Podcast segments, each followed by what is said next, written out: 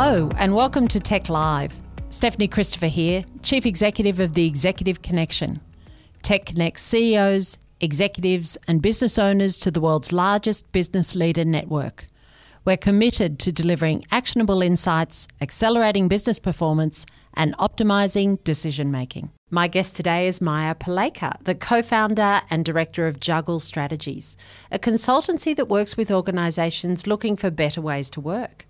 She works with them to help shift the mindsets, capabilities, and then the behaviour of their people to support the new business models that they co design.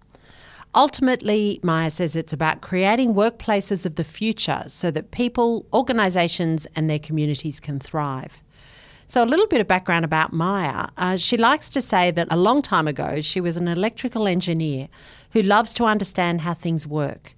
And through her career in various leadership roles, she turned that curiosity to human behaviour. So Juggle was born out of the realization that we're still trying to shift how we work through writing policies rather than approaching them like any other strategic imperative or change program. Great stuff. Lovely to have you here, Maja. Lovely to be here. Thank you. So, today's Wednesday. This time last week, we were both at Brene Brown. Yes, we were. It was amazing, wasn't it? Amazing. What was yep. the highlight for you? Oh, that is really hard to uh, say. I'd probably say that I'm looking at a lot of things now from the point of view of what we're doing. So I was yeah. looking at it from um, future of work and future of leadership and what does that look like. And she's really good at nailing the fact that we can't be the leaders of tomorrow where we're trying to get the best out of our people and we're trying to create places where we can be um, comfortable with ambiguity and change and everything else without getting stuck in the gooey human stuff. Mm. And she really was good at communicating sort of the business case, I guess, for it. I love she said at one point if you think that this emotion stuff is not your job, you'll have no job going forward. Yeah. Um, the other thing that she said that I also loved was the fact that she said, ask yourself whether you're managing for compliance or for commitment. That was really good, was not it? Massive. So, what about the bit where she had 4,000 people singing American Pie? what a way to make us vulnerable, it eh? Was, it was, I thought, I don't even want to do this when she yep. said stand up. I yep. just wanted to say no. And it was so fun. Yeah, it was amazing. I kept on asking myself, how does someone keep someone engaged as a facilitator? Yeah. And, you know, yeah, we yeah. facilitate all the time. Yeah for four hours. Yeah, almost, it was four hours. And keep us engaged. And she did it so well. But that came right at the right time where I yeah. thought people were okay, we're three hours in, we're getting a yeah. little bit tired, and got us up and got us disarmed. Yeah. Because one of the things she asked later is to say, how do you take a pose and say a closed pose? Yeah. And it was right after that. And I struggled. I actually couldn't do that. Yes. Because she got me moving and she got me smiling. Smiling. I just right? looked around. Yeah. And then the dancing after that. Yeah, it was yeah. it was great. So I love that bit that you've picked up about managing for commitment over compliance. And I don't want to make this whole conversation about my whole paradigm and how it needs shifting. um, how do leaders do that, do you think? How do they make that shift? Yeah, it's a really good question. I think this is what we got to start looking at in terms of what leadership is in itself, right? Mm-hmm. Is it the perennial kind of skill set of delivering numbers and delivering um, operational efficiencies or looking at the bottom line and getting from A to B, which has been given to you by someone else? And if we're still in that world, I sort of feel very, very quickly we don't move anywhere, we don't innovate, um, we don't change. Um, or do we go and we say, no, actually, what my job as a leader is, is to look at changes, look at ambiguity, and create a psychologically safe space for people to really bring themselves to work, to completely be here and contribute and collaborate. And then out of that comes magic. Mm. So to me, a leader is someone who has to do both. And really, we're not going to get away from you know delivering our profit and uh, delivering the bottom line. That's not going to go away. But you have to be able to do that by actually tapping into your people rather than just executing on a plan. And you have to be able to create that space of Well, you start off by actually, I think, authenticity and vulnerability at yourself. So opening yourself up, not knowing the answers to everything, and being very comfortable of saying that, and then asking the questions. So going back to, you know, what do you think? And I actually don't know the answer to that. I'm not really sure. We got to come up with that as a team. What do you guys think? And let's try something. And if we fail, it's going to be okay. How much of a shift is that approach that you're talking about? That sounds great. Mm-hmm. How much of a shift is that for the leaders that you work with? it's a i think a lot of people are realizing the value of it. Uh, so many of us i mean 4000 people at brene right? Yeah. tells me that we're kind of starting to get that picture. Um, i think that intellectually majority of the executives that we work with get it.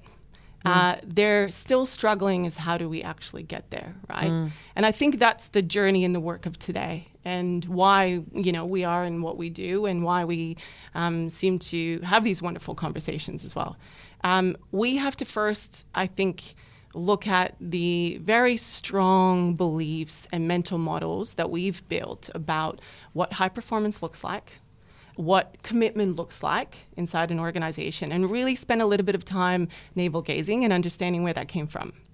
And that it came from a very different place than where we're going to. And that we have to actually start letting some of that go. It is the biggest challenge. People still feel, um, middle management and, and frontline managers, that their job is when somebody comes to them and says, you know, what do I do here? That they feel like they need to know the answer. And we keep on going and saying, you don't, and it's okay. Your job is not to know the answer of what, you know, someone's asked you help with.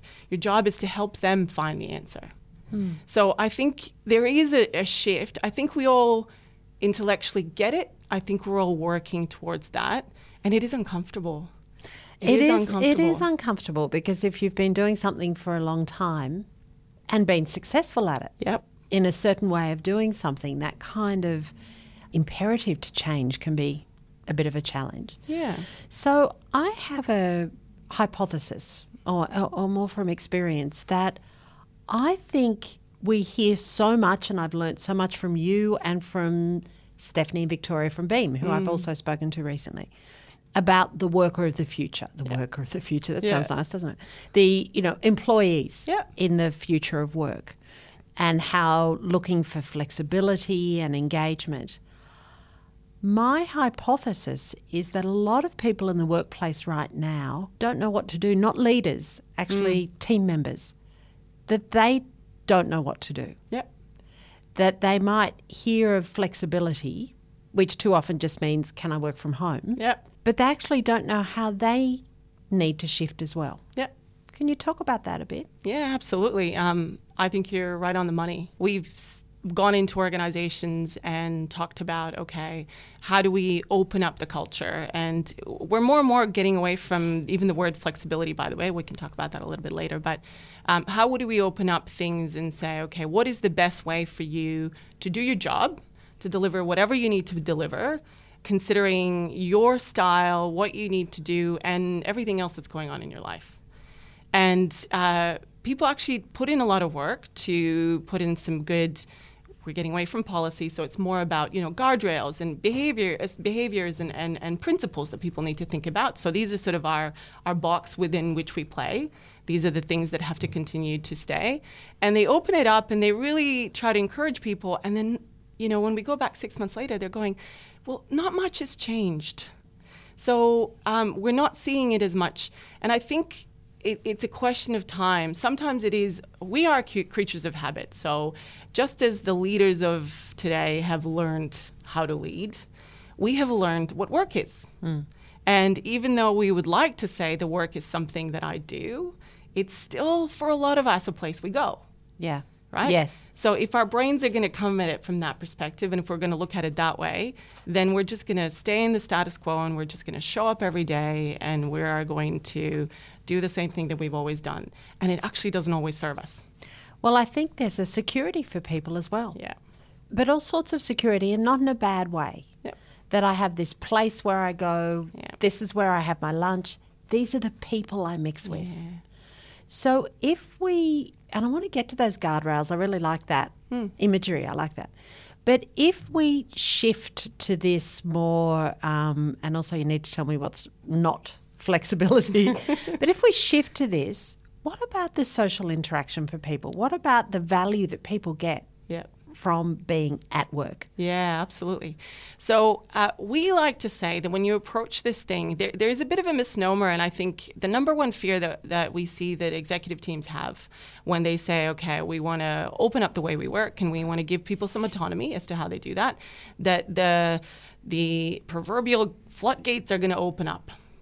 And they really think that people are just going to leave and work from home and never come in. And realities, as you pointed out, and it's right on the money, that's not what people want. And we really find that, you know, we've now surveyed mm, thousands of people across Australia in very different sort of um, industries and markets and across many demographics that it's not the case.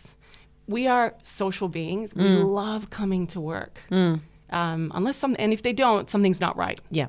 Actually, Yeah. we got to think about why people are not coming in. There's something else going on. Yeah.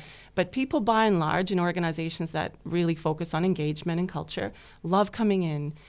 You know, uh, relatedness to other people is one of the biggest motivators, intrinsic mm. motivators for humans. So these are our tribe, these are our people. We come mm. to work, and that's not going to go away, right? When Yeah. we think about work of future, 100% distributed teams are always going to struggle with that. Mm. I actually think there's going to be something missing that you got to actually build for.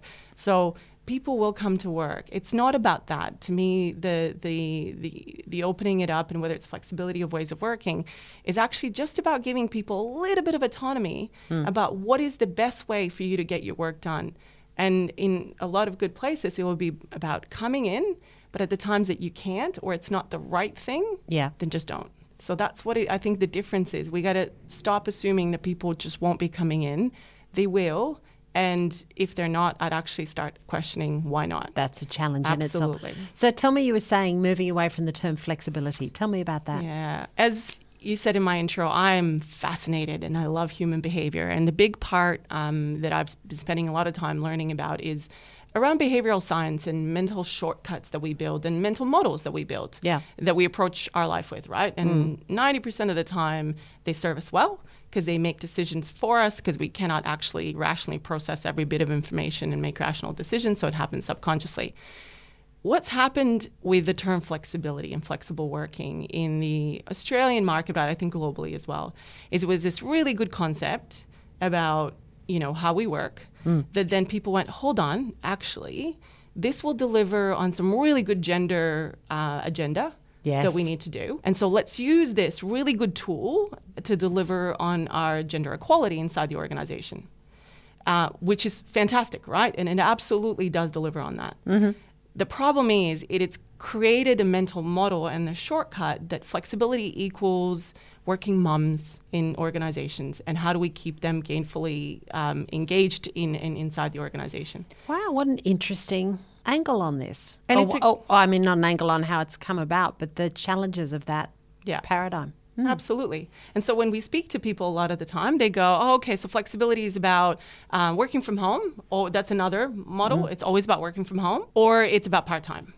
Because those are the two things that we've sort of become comfortable with in Australia. But actually, when you step away from it, it's so much broader than that. And actually, pigeonholing it one way or another gets people to just sort of make shortcuts, go, oh, I'll work from home. But I might not be the right person to work from home. I might not have the right setup. It might not be the right call for me and what I do. And it sort of destroys the whole concept. And so, what we like to think about is to say, okay, now start off with what are the requirements of my role? Um, do I need lots of face time in it? Do I need lots of deep work and thinking time? Yes. And removal from distraction actually which is really hard to get in an office Yeah. these days And how much collaboration is important. absolutely Yeah. so what does that look like and then now what is the best way that i can get that done so sometimes it might be actually coming in the office and uh, being there and then removing myself for that you know hour that i got to edit something or go through that report into a cafe next door yeah. right? Or I might know that I am a night owl, which Mm-hmm. I absolutely am, and my best work is done between 8 p.m. and 11 p.m. Is that right? Absolutely. I miss you. I'm asleep. Sorry. But this is the thing, Yeah. right? We, we got to think about what does that mean? And then how do I structure my day? And can my organization let me mm-hmm. Because there's now research about the chronotype that each one of us has, mm-hmm. and that there's a difference at about 20% in terms of our productivity mm. if we're working to that chronotype. So, someone who employs me and asks me to be there at nine to five Yeah. will miss my window completely Right. of the magic that I get to create between 8, 8 p.m. and 11 Right. Right. So why force me into a window um, where that doesn't make any sense? So to me, that's where you know, and whether that we call that flexibility or uh, even honestly, even without us, a lot of our clients now said, I, I don't want to talk about this as a flexibility. I want to talk about this as just a better way to work. Mm. And you know, the cool ones in advertising are saying hashtag Wow ways of working. Right. so I've got it. I've got it. We offici- I officially say it as of now. I love it. There you go. Awesome. I like that too because I think in a conversation about innovation, Yeah. creativity, disruption, agile approaches to work, Yeah. flexibility seems to be a sort of almost like a, a like you say, a box. And here's a solution hmm. without it being creative. So what Yeah. I'm hearing from you, Maja, it's about engaging with your team and having the culture where even the creativity about how people are going to work, it starts with that. Absolutely. Absolutely. I would love it if we stopped talking about, you know, are you a part time worker or are you, and I understand that people have lives within which they need a bit of predictability. So that's always going to be uh, there, right? And that's their requirement around their guardrail around which they build their flexibility. But um, if we sort of say, let's just work this dynamically. What's going on this week? What's going on next week? What's going on next month? This week, I'm working on a tender, and that tender requires me to be here 60 hours. And I'm just going to do that, right? Because that's what's going on. And then next week, um, and I'm going to try to organize my life around that or mm. do those hours where I need to because mm. everything else is going on. Next week, I don't have that. The tender's in, and there's going to be a bit of quiet time. Well, you know what? I'm going to go for a surf in the morning, come in at 11 to try to get my head back in the game mm. because I'm probably burnt out from what's happened the week before. So that I guess that human-centered approach is is is what we love where you start with that conversation. You start and you look at it at a team level. What is what do we as a team can do? And then that one-on-one conversation about what do I need? Hmm. What's the best way to get this done? And starting with leaders, leaders need to think like that as well. yes. And that's the biggest challenge. Well, it is, but I, even for yourself, I mean, thinking if I'm doing a lot of travel and Yep. a lot of stuff going on and a board meeting in the middle of it and a conference somewhere, that it actually can be hard to have the discipline to think, I'm just going to take an hour here. So if you, back to Brene Brown, yeah but if you can't do that for yourself, then it's going to be mm. hard to be thinking of, you know, encouraging it in others as well, I suppose. Absolutely. And we all know it. Um, uh, we, one of our co-founders is an executive coach, and, and she does a lot of work with leaders who are getting to the point where they're burning themselves out. And you know, sometimes you can tell someone the same thing until they experience it on themselves. I think they're not going to actually do much about it.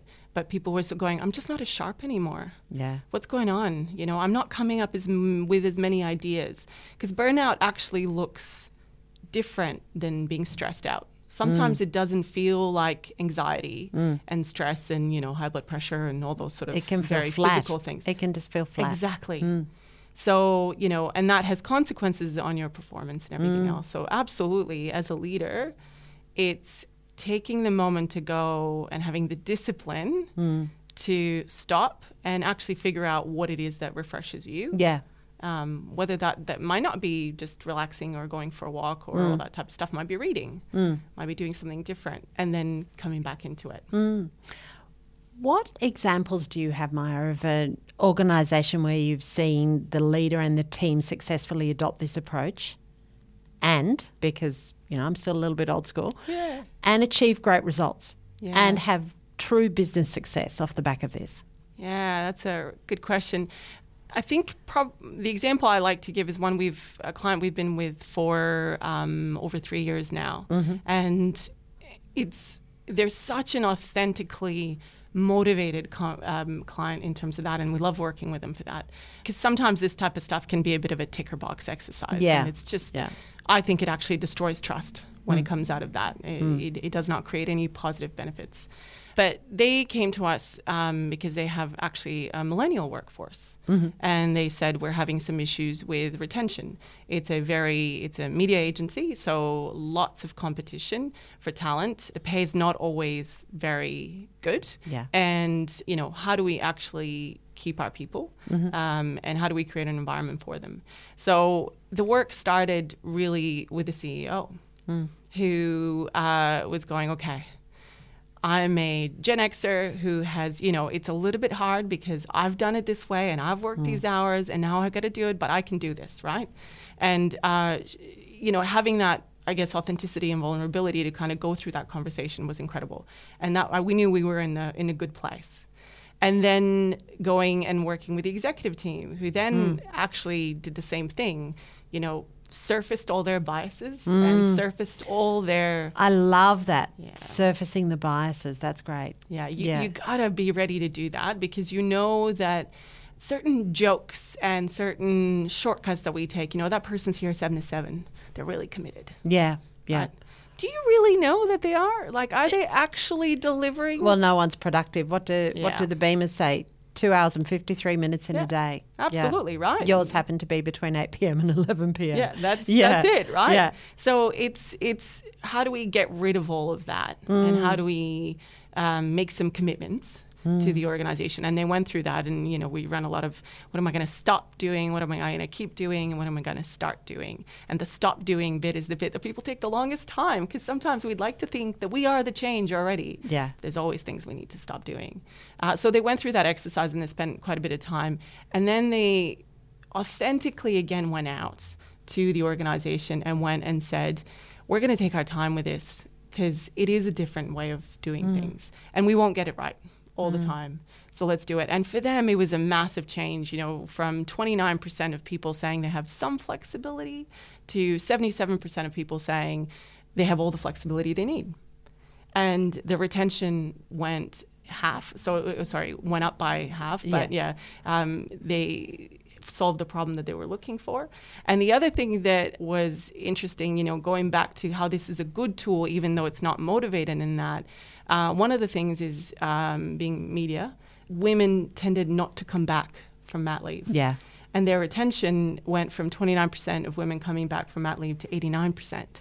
So that was, you know, a consequence of something. So they weren't motivated necessarily by that, but it sort of came out. And then three years later, they're constantly iterating. So this is the other thing as well. We are talking about changing our behavior, which is really hard, right? We are not built for it. Our brains are not built for change that easily. So you got to iterate and you got to kind of look back and say, okay, what else do we need to do? And you know, the the last thing we did was saying, okay, what are the current barriers to us behaving in this way? And sometimes it's ourselves, hmm. as you said in the beginning. Yeah. So, what's the business case for making a change like this or adopting this hashtag wow? Wow. um, I see. I like to say, and I was listening to a podcast yesterday, and Bryan Walker, who is a partner with IDEO, so uh, Yeah. design agency, um, and IDEO, he, he teaches uh, designing for change course that is amazing um, and absolutely recommend it. He talked about the challenge for the organizations today is to optimize the present and cultivate the future. Yep. And I love that. Yeah, I love it too. I absolutely love that. Yeah. Because to me, You've got to hold on to the core. Well, Yes. protect the core, don't Absolutely. you? Absolutely. Yeah. Absolutely. Optimize the present and cultivate the future. Yeah. Yeah, great. and when I thought about what that meant, I actually went, you know what? This idea of looking at the way you work and let's call it flexibility because it is what we know. Mm. Actually straddles both ends. So, if you look at the business case and optimizing today, the research shows that flexibility, when you give people, and it's again giving them that autonomy about how they get their work done, you get some discretionary effort. And that gives you anywhere between research has shown 16% to a Stanford uh, study was done to 20% increase in productivity. So that, you know, if you're growing or if you're having to downsize, it's a pretty significant number. Uh, you then look at things like revenue impact. So, um, research again have shown the correlation between engagement and revenue increase. And that's why, you know, HR keeps on banging on about engagement. Yeah. It's not just this fluffy thing, but for every about 5% increase in engagement, there's about 2% correlation with increase in revenue. So, and for example, um, Mirvac in Australia re- rolled out flexibility and increased their engagement scores by 20%. So it's not little in terms of numbers that we talk about. And then cost uh, is another one. So it's the flip side of it. Uh, some organizations then look at their rent and their floor space. So you can then, and uh, organizations like Cisco and Microsoft were able to cut down their floor space about 30%. And we know that uh, rent can be sort of third sometimes of the cost of a lot of organizations. So it's a big number. So, you know, that's the optimizing, I guess, of today. And there's a bottom line business case. Forget about the fact that you're doing something nice for your people. We like to say it's physically irresponsible not to roll out flexibility. You're leaving something on the table. Mm. That mm. doesn't make any sense. And the cultivating the future? The cultivating future is about building the capability. So if you roll out flexibility and you get this right, you will have to have teams that know how to trust each other and how to build trust. They know how to be very effective communicators because when people are working in different schedules, you got to learn how to communicate really well and you got to know how to uh, measure outcomes rather than other ways of performance. And in an agile organization, if you're going to stand up a team and put them together and they don't know each other, learning how to cultivate trust, how to measure my performance to outcomes, and how to communicate effectively are like the most basic capability mm-hmm. that I need to have. So when we look at the characteristic of an agile organization, actually that's the capability. So we change the way we work, we build that muscle that gets us ready for tomorrow. What a a great concept to finish on, I think. Maja, you have such a visionary approach to this. Thank you. And you talk about it in a way that makes such good sense. Thank you. And as a leader, I, I mean, I've been, you know, I've been kind of flirting with this for a couple of years anyway, but as a leader, I can really, I have a good feeling about where I'd start. Mm-hmm. And I love that thread of trust through your whole conversation today. Speaking of Brene Brown, speaking of Pat Lencioni, who I saw earlier this year, that, you know, it all really does come down to trust as well. And a great set of ideas from you today. And as always, an absolute pleasure to talk to you, Maja. Thank you so much. Thank you so much for having me. That was fun. So that's TEC Live for today. CEOs are in the business of making decisions, and leadership is the art of execution. I'm Stephanie Christopher, and look forward to talking to you next time.